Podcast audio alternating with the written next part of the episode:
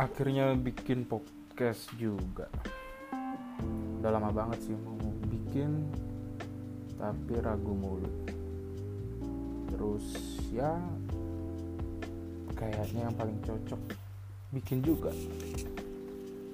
Banyak sih ketika sharing sama teman-teman gitu. Ngapain bikin podcast? Nggak bikin channel YouTube aja gitu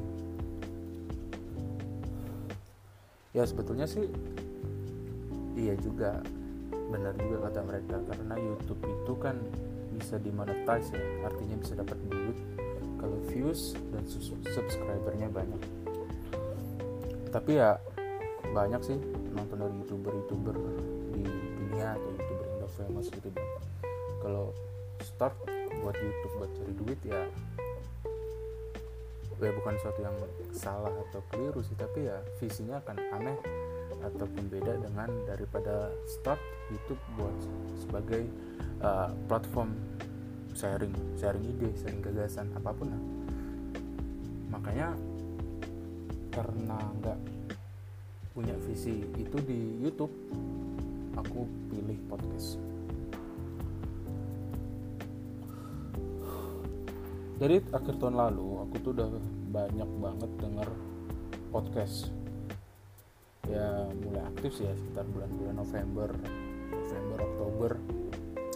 Dengerin kayak podcast awal minggu punya Adriano Colby Magna Talks atau Box to Box ID tiga channel podcast yang paling sering didengar baik di Spotify ataupun di Apple Podcast sih atau SoundCloud.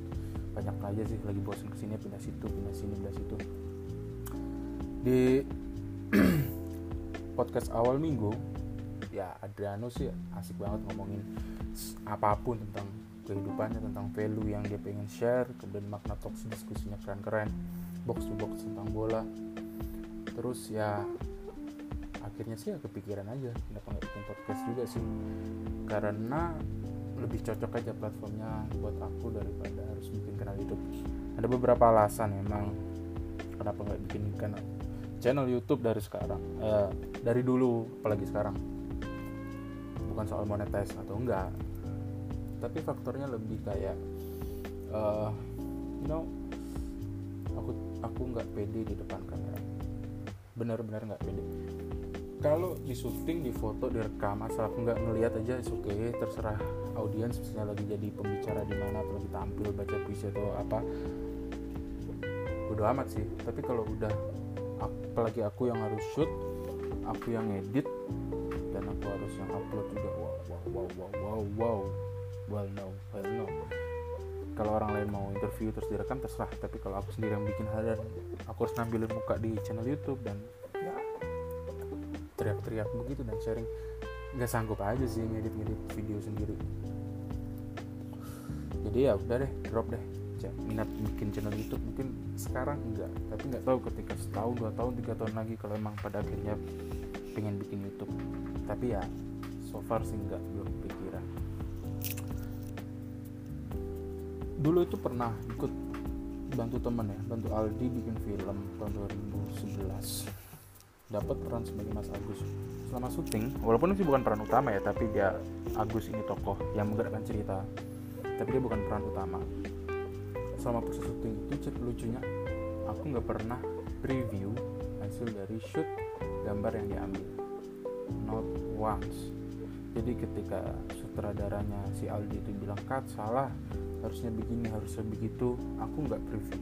Aku lebih cocok. Ceritain jadi mana salahnya dan benernya aku harus ngapain. So ya udah. Aku ulang adegan yang dia minta.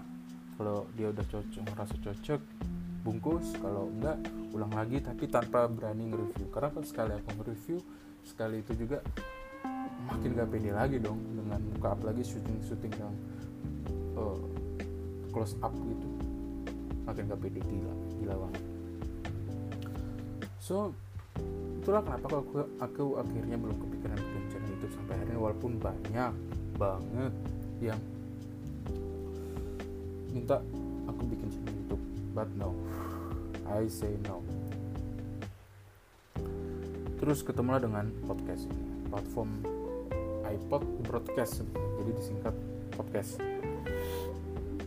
Nah platform ini tuh aku ngerasa cocok karena aku bisa sharing tanpa harus nampilin muka tanpa harus aku nunjukin ekspresi tanpa harus aku ngapain tapi aku bisa sharing dengan audio dengan suara. Dan aku ngerasa ya cocok-cocok aja sih jadi ya aku punya banyak yang ingin aku sharing tapi aku nggak perlu nunjukin muka. Dan podcast adalah pilihan paling tepat. Apakah bisa dimonetize atau enggak ya I don't care. Karena kan niatnya pengen sharing dulu. Tapi emang setahu aku sih ya setelah baca-baca podcast memang belum bisa dimonetize yang bisa sih via Anchor dan itu pun cuma bisa di Kanada dan Amerika Serikat. Artinya, selama berkarya di podcast nggak bisa dimonetize di Indonesia karena cuma bisa di dua negara ini, di Amerika ataupun di Kanada. Tapi ya udah, karena niat awalnya pengen sharing aja sih tentang banyak lah tentang isi kepala, tentang kerisauan atau tentang sesuatu yang bisa didiskusiin bareng-bareng. Maka akhirnya udahlah. Episode pertama harus dimulai karena kalau nggak dimulai juga nggak akan kebikin-bikin. Jadi setelah aku inget-inget lagi kenapa aku merasa cocok aja dengan podcast dulu itu pernah bercita-cita ingin jadi penyiar radio. Ini cita-cita yang dimulai dari masa SMA nggak tahu kenapa SMA itu di pesantren mendengarkan radio mendengarkan orang siaran adalah hiburan lain yang yang menghibur banget dan bikin wah kayaknya keren banget ya jadi penyiar radio. Asik banget melihat mereka ngobrol melihat mereka bukan lihat sih denger mereka ngobrol terus wow mereka bisa ngobrol seasik itu tanpa tanpa orang harus tahu ngeliat mukanya tanpa harus ketemu lawan bicaranya tapi asik. Cita-citanya langsung jadi pengen penyiar radio pengen jadi penyiar radio.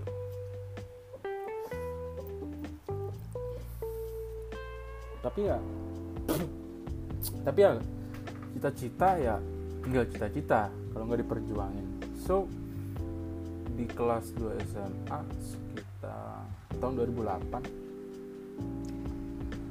ada di Mading itu tentang lomba penyiar radio. Lomba membacakan berita di radio. Lomba broadcast lah tapi radio.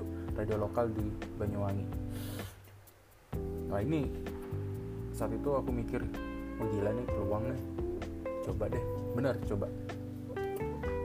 Dan karena di pesantren karena saat itu masih di pesantren jadi nggak bisa langsung kayak minta izin sama pengurusnya e, mau ikut lomba nih mau lomba penyiar radio terus diizinin terus bisa keluar pesantren. Enggak dong. Nggak ada alasan apa ya yang bisa benerin bahwa aku mau ikut lomba penyiar radio terus pesantren izinin. Jadi ya cabut. Cabut sama temen. Aris nama temennya. Jadi aku sama Aris cabut siang untuk ikut audisi tahap awal. Ada sekitar hampir 60 pelajar SMA saat itu yang ikut. Jadi uh, di situ itu dikasih draft suruh baca dengan intonasi yang bla bla bla bla ala ala penyiar radio tuh ntar bakar rokok dulu.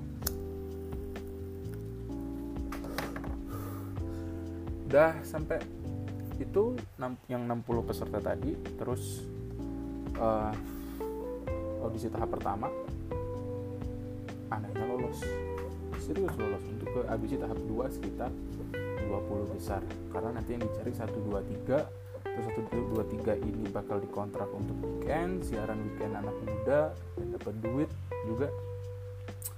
Jadi masuk 20 besar tuh udah udah ngerasa wow banget balik ke pesantren dengan happy banget makan dirayain baru lebih besar.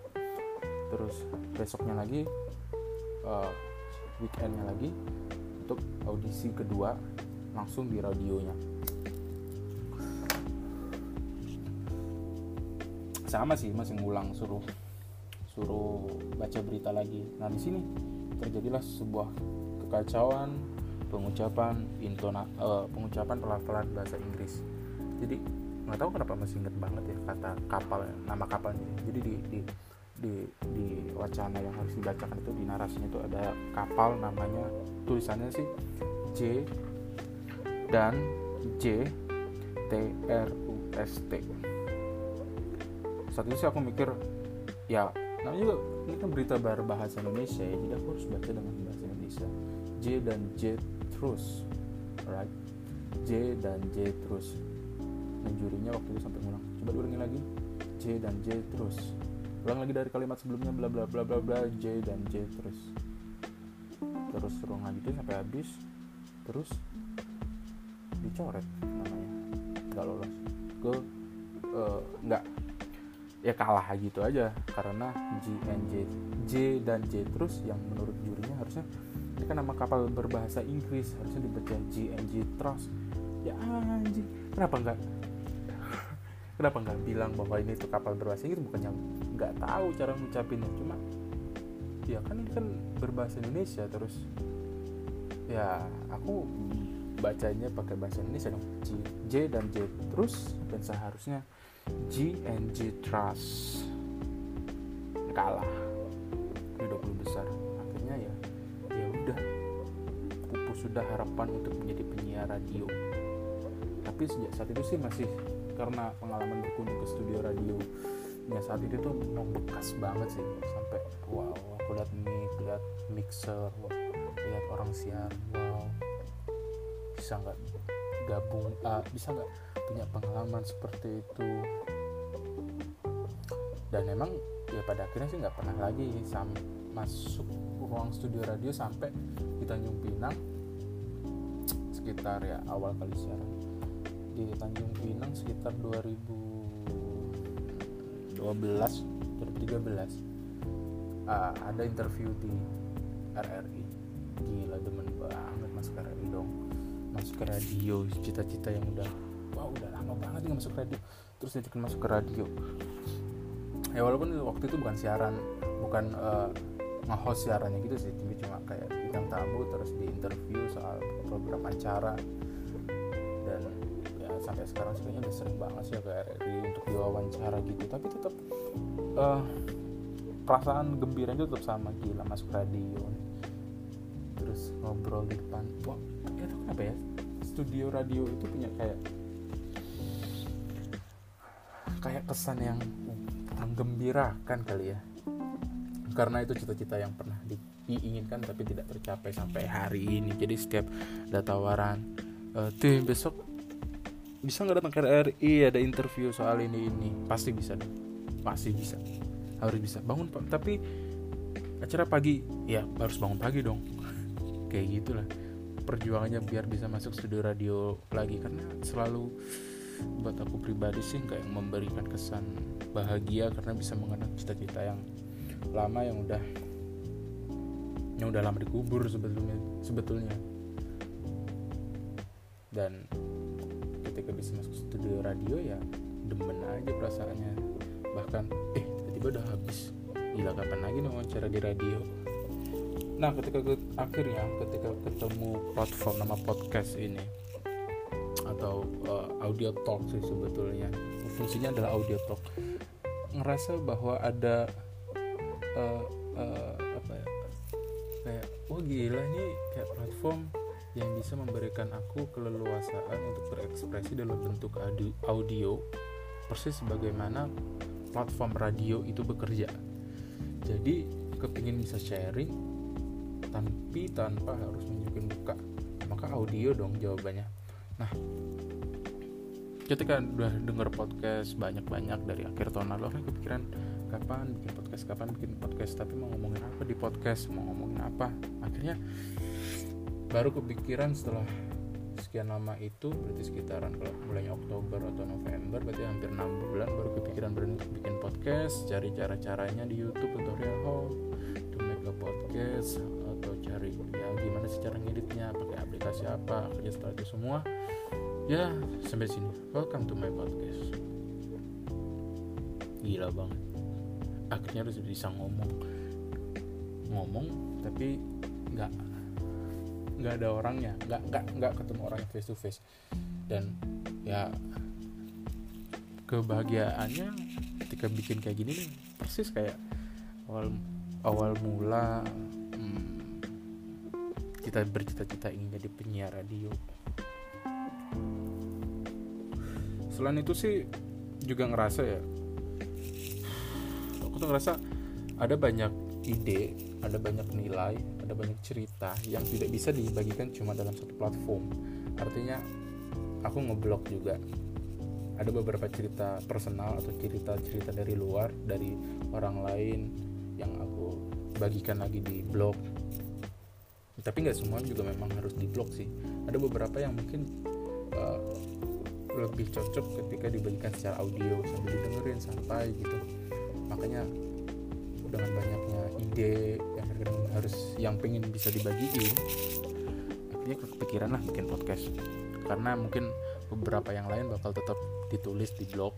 Blognya namanya ketik aja di Google uh, mahafatih.wordpress.com masih gratisan aja. Karena masih menguji konsistensi dulu buat ngisi. Terus ya waktu kepikiran bikin podcast ya namain aja yang sama. Biar satu garis biar orang cari gampang Mahafatih juga nama podcastnya. Tapi ya disingkat aja sih di sini MHFTH hashtag gitu biar biar simpel aja bikin logonya. Karena kalau nggak gitu panjang. Mahafatih itu uh, nama yang didapat dari diskusi sama Bang Hasan seorang penulis yang hebat juga di Jakarta sekarang. Dulu pemret aku. Terus dia suka dengan nama itu terus ya udahlah pakai nama ini aja. Terus sekarang kayaknya kalau mau sharing atau apa ya namanya sama aja biar satu garis doang. Nggak perlu pakai podcast bla bla bla bla bla atau nama yang khusus segmented gitu enggak deh. Pakai nama ini aja MHFTH Fatih gitu doang. So ini bakal jadi episode pertama dari MHFTH dari channel podcast aku yang di sini aku pengen sharing soal apa yang ada dalam isi kepala. Kadang mungkin nanti akan sharing juga uh, sekali-kali dengan teman-teman juga. Dialog gitu juga apa dengan topik-topik tertentu tapi ya selebihnya sih lebih pengen sharing apa sih yang lagi aku pikirin apa sih kerisauan yang mungkin bisa dibagikan bersama dan didiskusiin bersama. Atau apa sih pengalaman yang sebetulnya bisa kita pelajari bareng-bareng dari pengalaman orang pengalaman aku sendiri. Kemudian yang bikin seru lagi sih podcast ini nih um, juga menjadi sebuah saluran berekspresi artinya dengan semakin seringnya tampil di publik untuk sebagai pembicara penulisan atau pelatihan uh, wartawan. Selama itu kan nggak pernah tuh ada namanya kita tuh ngelatih public speaking. Nah kadang-kadang ngomong itu ya tidak teratur atau melantur. Nah, akhirnya aku rasa podcast bisa menjadi sebuah sarana latihan juga uh, tentang mengatur kalimat biar enak didengar mudah dicerna. Makanya uh, kalau di sini belepotan ya namanya juga latihan. Tapi kalau di publik ya harus berusaha sebisa mungkin tampil maksimal. Lalu kalau yang formatnya wawancara itu ya karena memang bagian dari pekerjaan sehari-hari sebagai wartawan sih. Jadi uh, kalau nanti misalnya uh, dengan teman podcast. Itu kan juga bagian dari kayak mempraktikkan wawancara gitu dan demen aja sih dengar dengar cerita dari banyak orang. Pernah nyadar gak sih kalau bahwasanya dari teman itu yang paling berharga itu ada dua? Pertama adalah cerita yang kedua adalah waktu. Waktu udah pasti karena mereka ngeluangin waktu dari pekerjaan mereka ngeluangin waktu dari keluarga mereka buat ketemu kita. Itu harus diapresiasi dong. Karena kalau say thanks itu lengkapin deh. Terima kasih buat waktunya. Terus cerita. Manusia itu nggak bisa cerita ke semua orang dengan cerita yang sama. Ada cerita-cerita tertentu yang mereka cuma mau bisa bagiin sama orang-orang yang dipercaya. Maka kalau ada orang yang mempercayakan kamu untuk mendengarkan ceritanya pergi cerita yang bersifat personal dan private berarti kamu itu dipercaya buat membawa cerita itu gitu. Jadi aku selalu kalau jumpa orang baru atau orang lama gimana pun aku mencoba mengulik cerita-cerita yang pernah terjadi di hidupnya gitu. Dan ketika akhir pertemuan aku selalu bilang eh, makasih ya ceritanya. Karena cerita itu apa ya mengandung mengandung value ya mengandung nilai yang yang kita sendiri nggak nggak nggak harus merasakan kejadian itu tapi kita bisa merasakan nilai nilai uh, nilai simpati mungkin. Bukan uh, oh gitu ya gitu loh. Kayak misalnya teman uh, teman cerai. Dia cerita lah bagaimana mengurus perceraian bagaimana pertengkaran dalam keluarga. Nah kita tuh nggak perlu merasakan dalam hidup kita perceraian gitu loh. Dan kita juga ya siapa pun yang udah married pasti juga nggak pengen juga bercerai. Tapi dengan cerita teman yang pernah bercerai gitu kita jadi tahu oh begitu ya. Oh begini ya. Oh begitu ya. Tanpa harus kita mengalaminya itulah kenapa aku selalu bilang ke teman-teman bahwa waktu dan cerita adalah dua hal yang paling berharga ketika ada orang lain memberikannya ke kita. Gitu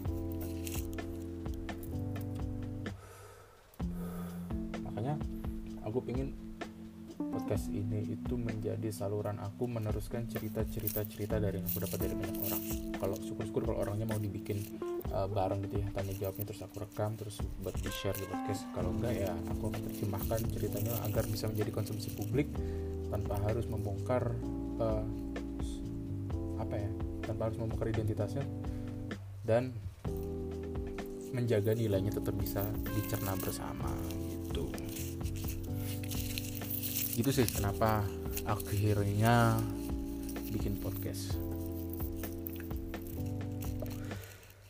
Terus dari podcast ini aku jadi inget lagi bahwa setiap orang itu kayak punya cita-cita busuk ya. Cita-cita busuk itu kayak kamu pingin menjadi sesuatu tapi yang sebetulnya tidak kamu inginkan cita-cita busuk maksudnya gini uh, mungkin orang bercita-cita jadi pegawai negeri tapi dia punya rasa penasaran uh, gimana sih kalau menjadi koki? Ataupun gimana sih kalau menjadi tukang parkir? Nah kan nggak tapi nggak mungkin juga akan melepaskan misalnya uh, statusnya sebagai pegawai negeri cuma dia demi jadi pegawai parkir. Tapi kayaknya dia penasaran. Nah aku sih namanya itu sebagai cita-cita busuk setiap orang kayaknya punya cita-cita busuknya masing-masing. Artinya ingin sesuatu tapi ya ya kalaupun nggak terjadi nggak apa-apa sih gitu. Nah salah satu cita-cita busuk yang aku pengen itu ya jadi penyiar radio gitu. Walaupun sekarang sih dari tentang panjang pengalaman jadi guru jadi guru di pesantren guru di sekolah guru les privat. Dari terus jadi wartawan sampai sekarang belum pernah jadi penyiar radio.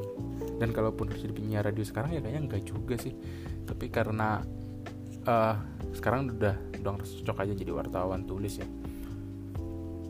Tapi tetap itu salah satu bagian dari cita busuk yang kayaknya seru juga jadi jadi jadi penyiar radio. Tapi kalau sekarang sudah jadi penyiar radio ya nggak pengen juga. Ada lagi kayak misalnya cita-cita busuk itu yang aku pengen jadi uh, waiters waiters restoran. Keren mau jadi waiters restoran. Uh, pertama bisa apalagi restoran mahal gitu. Dan ya simple banget. Bisa nyicipin banyak makanan. Ya kalaupun nggak bisa di dapurnya paling nggak sisa dari tamunya yang dimakan secuil aja masih bisa dibungkus dirasain juga yang nggak mungkin kebeli ataupun nggak ataupun nggak ya nggak nggak bakal kebeli sih nggak nggak pengen beli juga. Tapi kayaknya chip ya. Ya kan kalau kemewahan seorang waiters dong yang bisa kayak gitu. Itu jadi tidak busuk. Tapi kalau sekarang sudah jadi waiters restoran ya nggak mau juga. Ngapain? Ada satu lagi yaitu cita-cita busuk yang aku inget jadi